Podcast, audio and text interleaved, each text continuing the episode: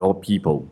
We know that your will is for your people to turn away from the idols that have seized our hearts. And so that we ask that you will set your people free from the idolatrous idea that success in this life is determined by our examination results. We pray for our children who are taking the PSLE, O, and A levels, and their parents also. May all of us be girdled with truth, that our lives will be secure and fulfilling because of the work that Jesus has done, and not the network of friends we build in choice schools. Your will is for us to experience relational peace and joy with you and with one another. And so we pray that you will remind us not only about the commandment of Jesus to love one another as you have loved us, but also to consider his righteous example.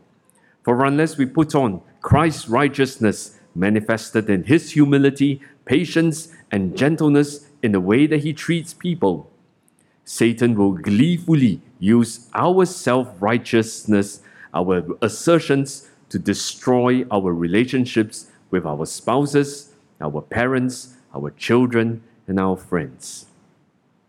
And your will is also for your people not to be fearful or to be anxious about the outcome of things that we have no control over. And though the path you have ordained may find us at the bottom of a well, or the edge of an impassable sea, or even enduring great loss and exile, you are Emmanuel, the God who dwells among us, the God who is at hand. Specifically, we pray that Pastor Jason, Grace, Joey, and Jacob will take heart, that they will fix their eyes upon Jesus and hear his command concerning the storms that are gathering in our hearts. Peace, be still. Cause our faith to be raised up as a shield and bulwark against Satan's effort to sow doubt, to sow doubt and despair. And we pray earnestly that it is your will to restore Jacob to good health. Lord, we acknowledge that we lack any merit in our requests, but you only have to say the word, and our son, our brother, our friend will be healed. We ask all of this humbly in the name of Jesus Christ, our Lord and Savior. Amen. Please be seated. We now go to scripture reading taken from Ephesians chapter 1. Uh, sorry, if Ephesians chapter 6. Finally, be strong in the Lord and in his mighty power. Put on the full armor of God so that you can take your stand against the devil's schemes. For our struggle is not against flesh and blood, but against the rulers, against the authorities, against the powers of this dark world, and against the spiritual forces of evil in the heavenly realms. Therefore, put on the full armor of God so that when the day of evil comes, you may be able to stand your ground. And after you have done everything, to stand. Stand firm then, with the belt of truth buckled around your waist, with the breastplate of righteousness in place, and with your feet fitted with the readiness that comes from the gospel of peace. In addition to all of this, take up the shield of faith with which you can extinguish all the flaming arrows of the evil one. Take the helmet of salvation and the, and the sword of the Spirit, which is the word of God and pray in the Spirit on all occasions and with all kind of prayers and requests. With this in mind, be alert and always keep on praying for all the people of all the Lord's people. Pray also for me that whenever I speak, words may be given to me, so that I will fearlessly make known the mystery of the gospel, for which I am an, ambas- an ambas- ambassador in chains. Pray that I may declare it fearlessly as I should. May God bless the reading and the hearing of His word, and we'll now invite Pastor Daniel to preach the gospel fearlessly, though not in chains. Amen. Hi, everyone. Uh, this is my first sermon here in Bishan. Um, I'm Pastor Daniel, and uh, I'm also the chaplain of the Boys and Girls Brigade uh, ministry in ARPC. For those who are keen to slow down aging, you know, and uh, to be in tune with the latest trends. You know, the best way is to join a youth ministry. Am I right, Pastor Roger? Pastor Jason? the best way to follow today's sermon is to open your Bibles to Ephesians 6. As we have already read the passage, I'll be referring to the verses directly on the screens and highlighting key words. Allow me to pray as I begin. Father, allow your spirit of truth to reveal what you want us to know and to guide us to receive it with an open mind and open heart, ready to be corrected and assured by your word. Will you make known the mystery of the gospel through your servant and allow me to declare your truths fearlessly? In Jesus' name, Amen. So I was an army regular for about five years of my life, and uh, I represented the logistic formation in a competitive tug of war, as you can see in the picture.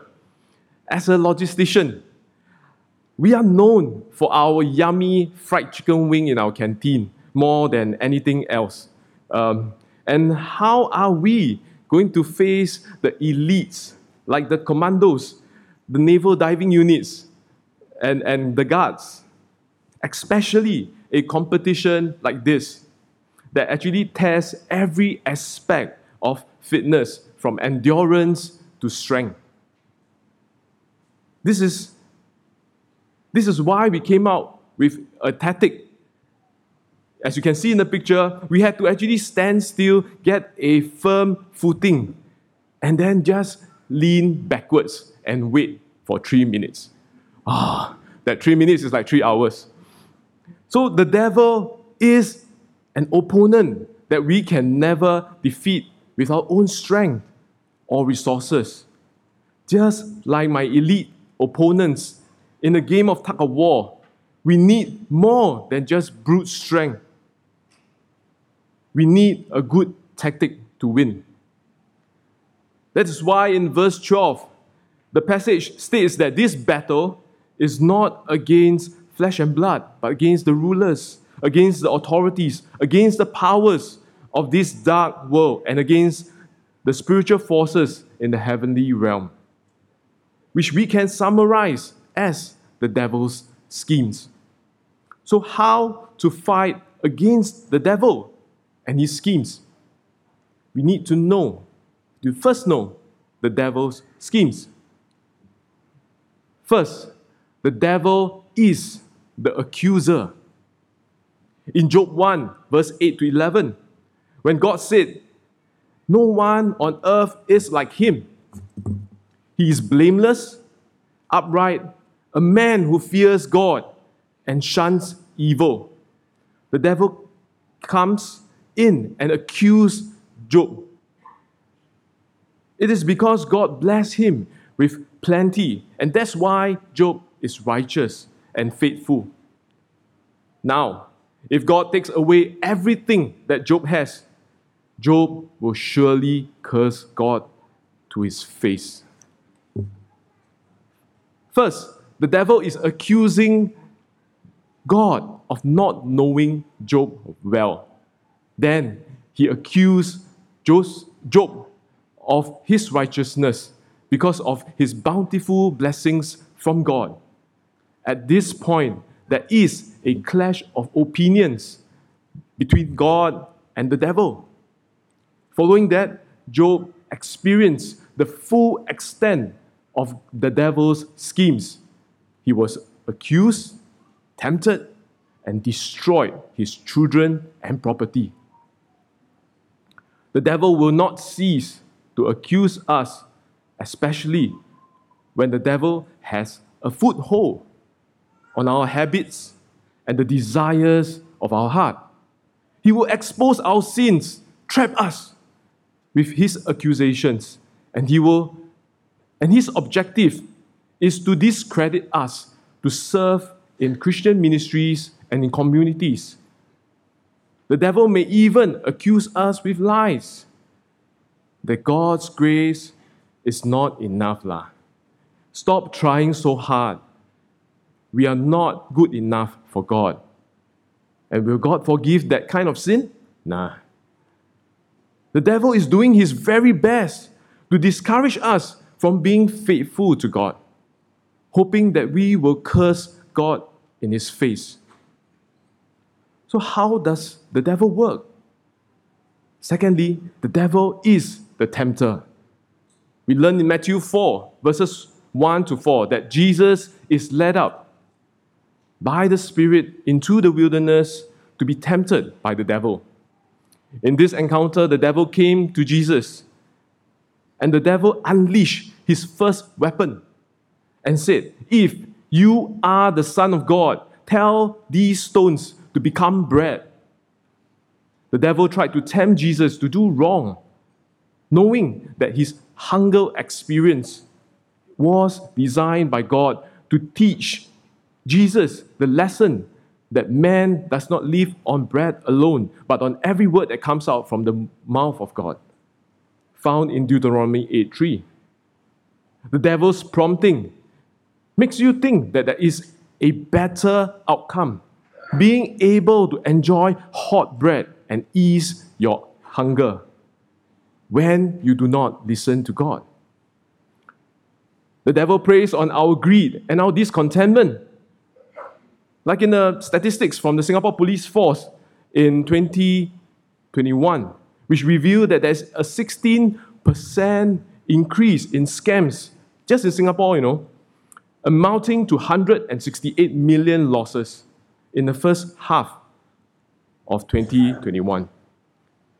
The unceasing pursuit for something better and losing that sense of thankfulness for what we already have. We are tempted to take shortcuts, to avoid putting in that hard work to do things right. We are also tempted to click on that link and look at websites that may cause us, that will cause us to stumble. The tempter knows God's truth and he knows your desires very well. He then suggests an alternative to test your response to God. We will all be tempted in various ways, my friends. So be very careful, as a tempter knows the outcome very well. James 1, verse 14 says, But each person is tempted when he's lured and enticed by his own desire. So, in fishing terms, these lures are designed to look exactly like the real bait.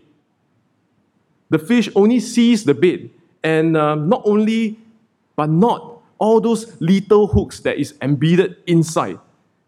It is meant to deceive the fish when you throw it out into the water and then you reel it back slowly as though as the fish, the bait is actually moving on the water.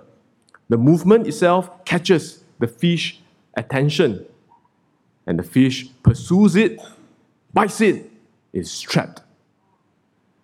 We are like fish, my friend.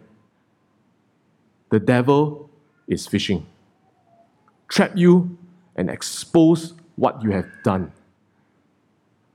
Third, the devil is the destroyer. In 1 Peter 5 8 to 9, be alert and of sober mind. Your enemy, the devil, prowls like a roaring lion, looking for someone to devour. Resist him. Stand firm in faith because you know that the family of believers throughout the world is undergoing the same kind of suffering. Apostle Paul has warned us about the attack of the devil who seeks to destroy the victim, not just physically, mentally, but also emotionally. The roar of the lion instills paralyzing fear, hatred, depression, anxiety, violence, addiction, and anger. That prevents us from seeing things from God's perspective. The devil is then described as a lion who then moves in to devour the prey. So a couple of, a couple of years back, I organized this uh, paintball activity with my boys brigade officers and youth.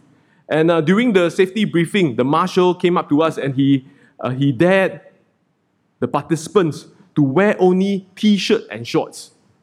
You know, as you can see, who are the ones who took up the challenge? They even made wearing the breastplate protection optional. So, on the other hand, I knew exactly how painful it was to be hit by a paintball. Sometimes I think it feels like being caned by my father. So I wrapped myself, as you can see from the picture, I am somewhere at the back. You know, I wrapped myself from head to toe. And uh, at the end of five rounds of paintball, my youth literally had skin that looked like a cheetah. He had blue blacks all over. So when the devil wants to destroy us, it might even come in the form of praise. This is what I heard. Say, hey Daniel, you look very strong and fit, right? All this happens in my mind, you know. You say, why don't you even need any protection gear? Come on. You can do better than that. Don't you come from the army shooting contingent? Who can hit you, frankly speaking? So all these words was inside my mind when I heard the challenge by the marshal. And I wanted to prove myself. I wanted to join the t shirt and shorts gang. Suddenly, I recall the pain. And then my, I recall my foolish past. I remember the dangers that my pride has led me into.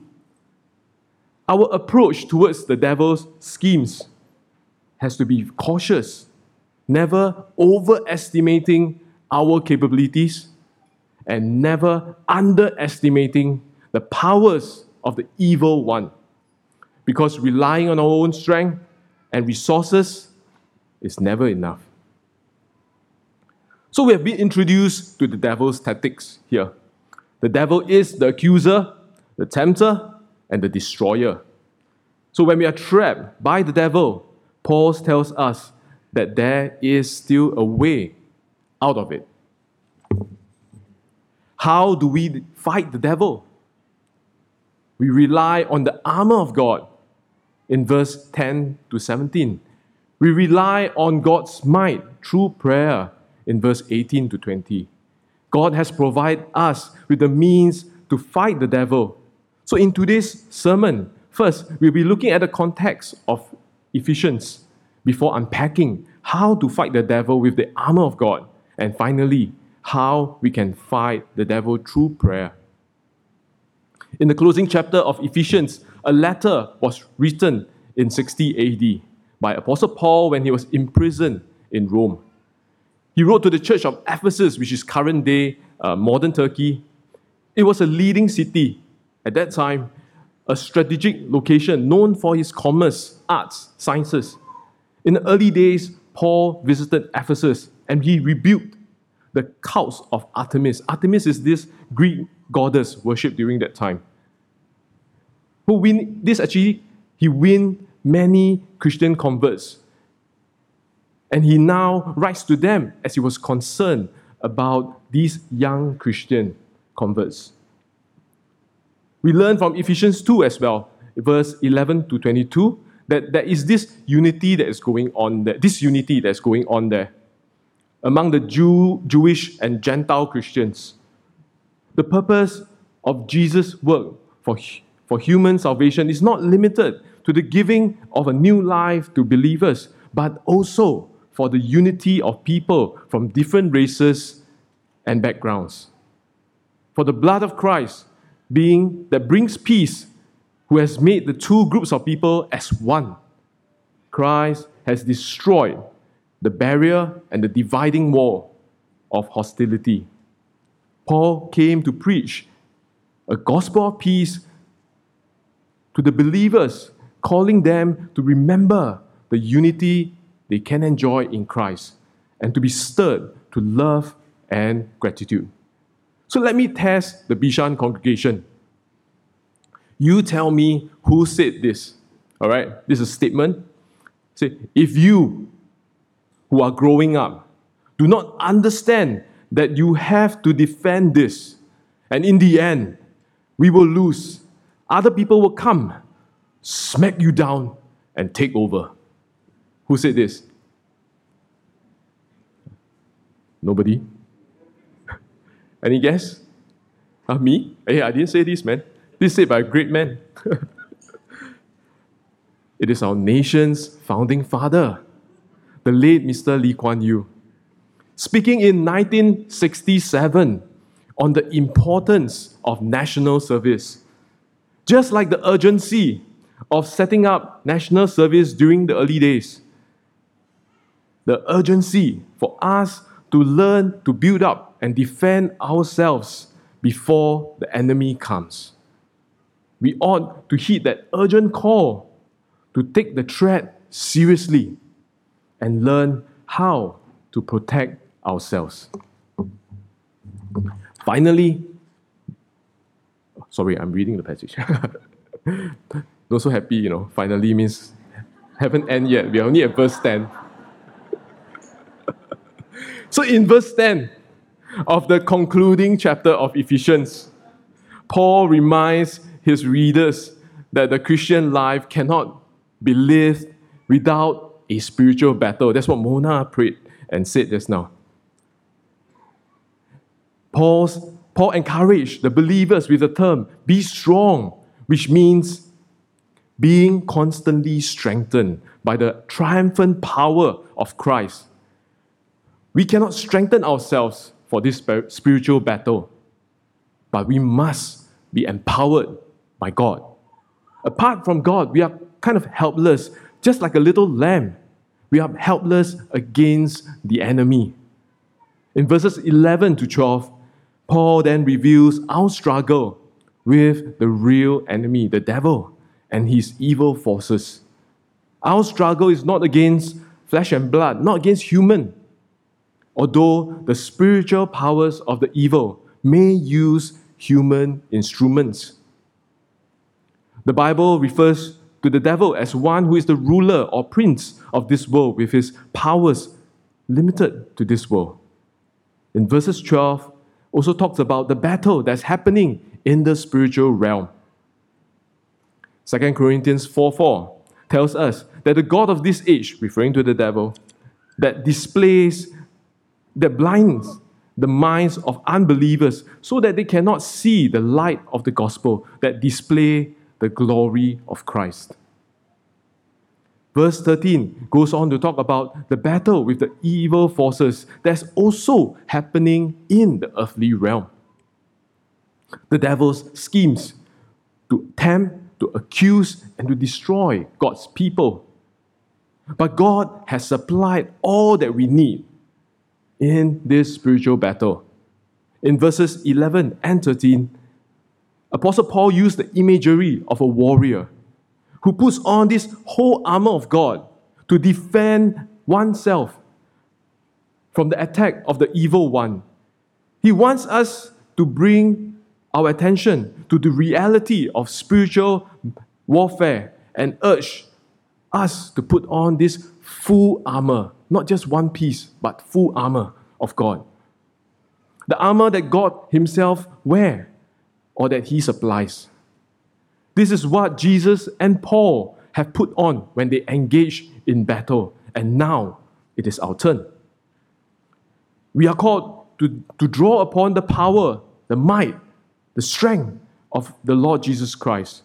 And the same three words were used in chapter 1, verses 19 to 20 that God's power manifests in the resurrection and exaltation of Christ and now made available to all believers. Through Christ, God has already provided all that we need for this spiritual warfare. God is using the same power, might, and strength to shield us from the evil one, which we stand strong and we rely on God's power. Paul emphasizes three times the importance of taking our stand instead of attacking the enemy acknowledging that this battle is fought in the spiritual realm against the evil forces. So, our duty as believers is to put on this armor of God and stand our ground to be ready when the day of evil comes. with the armor of God, how can we defeat the devil and his schemes? Allow me to explain in pictorial form as we counter the devil's schemes with the armor of God. Firstly, next slide, is it? Oh, okay.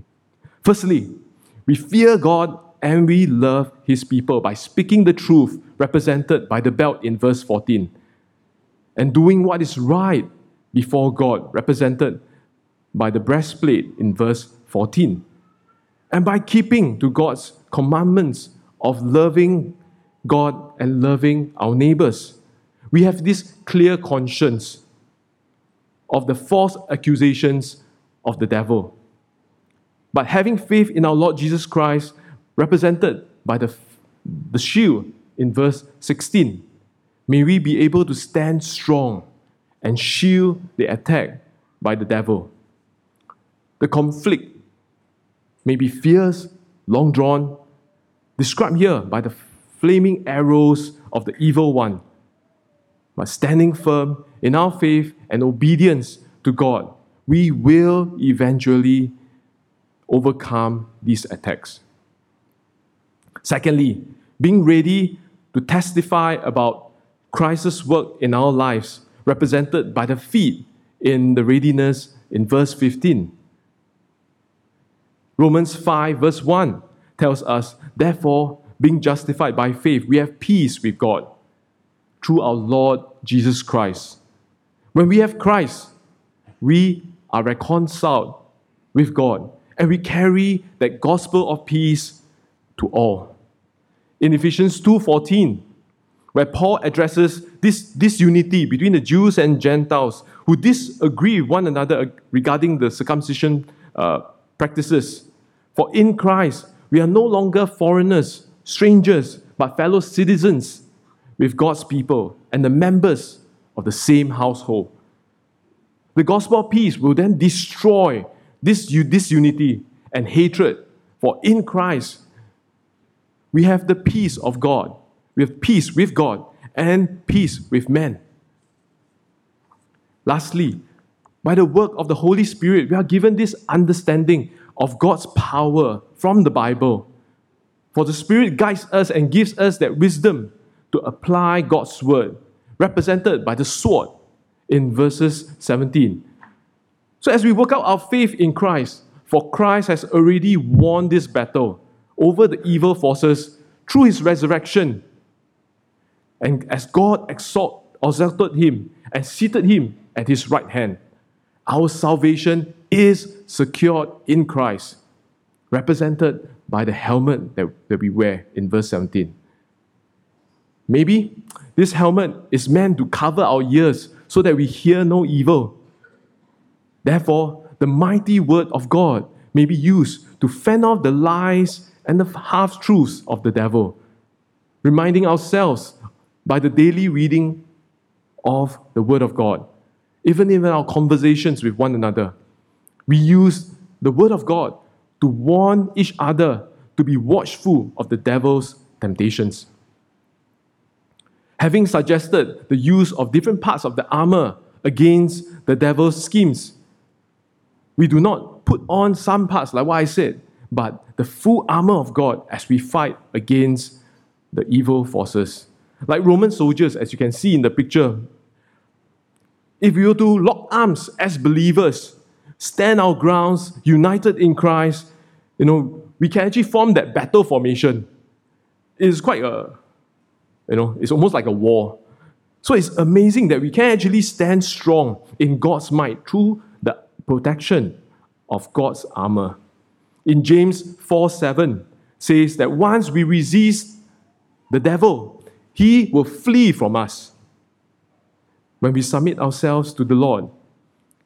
In 2 Corinthians 10 5, stresses the importance of taking captive every thought, immediately arresting all the ungodly, unwholesome thoughts to make it obedient to Christ. Our maturity in Christ do not actually depend on how long we have been serving in ministry, how long have we been coming to church, but how fast we take captive, we arrest that thought, our sinful thoughts. is how fast we repent and tell God, say, sorry, I've sinned. Praying to God to help me and be obedient and submit to God. Finally, ah, now you rejoice. We rely on God's might through prayer. In verses 18 tells us that Apostle Paul urges us to pray in the Spirit. Prayer is not another piece of armor, but is the way believers devote themselves to the armor, to God's armor, and stand firm. For the Holy Spirit is the one who inspires us and, uh, and provides an access to God through our Lord Jesus. Romans 8 tells us that the Spirit will intercede for us according to the will of God when we do not have the words when we pray. So, when should we pray? Next slide. Yeah. All occasions, how should we pray? So, to allow me to summarize, here are some of the questions that we usually ask, right? Paul answers them all in this passage. Paul urges us to pray on all occasions with all kinds of prayers for all God's people in verse 18. And for the leaders who are proclaiming the mystery of the gospel, who is now made known and proclaimed publicly. So, what is that manner of prayer? Is it just once after, before every meal, three times a day? Paul says to keep on praying, the idea of persevering in prayer, sticking to it, standing by it, hanging in there, praying continuously while being alert to what's happening around us. It is like a constant conversation with God, where the Holy Spirit uses our prayer to shape and mold our thoughts according to God's will. Prayer is how we fight against the devil. Prayer unlocks God's arsenal of weapons and is the way in which we stand firm in the victory that Christ has won for us in his death and resurrection. We might think that Paul is considered fearless, right? I mean, who, who here is as extreme as Paul? And willing to even die for his faith in Christ. But Paul, in verses 19 to 20, he expresses how much he covets the prayers of the believers. He asks for three things. Whenever he speaks, appropriate words to be given to him. That's one. Two, God to allow him to be bold, courageous, and straightforward with the gospel. Three, fearlessly to carry on in the midst of suffering. Paul stresses the, re- the reality of evil and the necessity of prayer. Often, when I preach in the Boys' Brigade, um, Children's Church, or even the main services, unpleasant things happen to my family. One time, when I was just about to preach um, in Children's Church on Saturday, my wife called me. She told me my youngest son needs 14 stitches. He was running around in the MRT and uh, he fell down, hit his head on the metal studs that is on the floor. I, I guess you, you've seen those metal studs before, right? And um, his whole face was, was covered with blood because the, the cut was just here. And uh, my wife told me at that moment, there was this lady who appeared out of nowhere. She offered to chant a spell that can stop the bleeding. So, in that split second, my wife looked up at her. She said, No.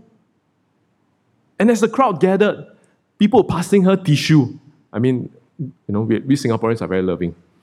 We, we, we, we passed her tissues, and she looked up. She was wiping the blood, and she looked up. The lady was gone.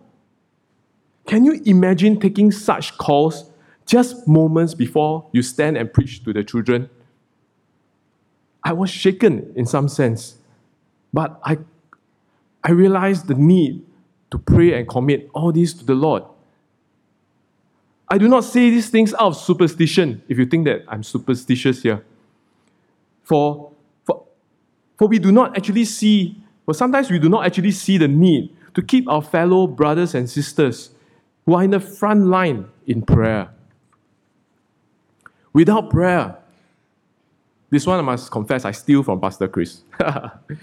Without prayer, we are like these dull fishes in Jesus' tank. We enjoy this clean, comfortable life, protected and safe by Christ. As long as I'm safe, I'm okay. I realize that evangelism brings us into this battlefield with the evil one. We are not a big threat to the evil one when we no longer evangelize in our lives. So during the English Presbytery uh, co-workers retreat, just happened like a, just a week ago. As a senior, as a synod moderator, Pastor Chris encouraged all pastors that if everyone reaches one for Jesus, as you can see, the, that's, that's his slide, one for Jesus in the next 10 years, and pray for that one to come into the knowledge of our Lord Jesus Christ, the number that we have here in this hall will double. Am I right?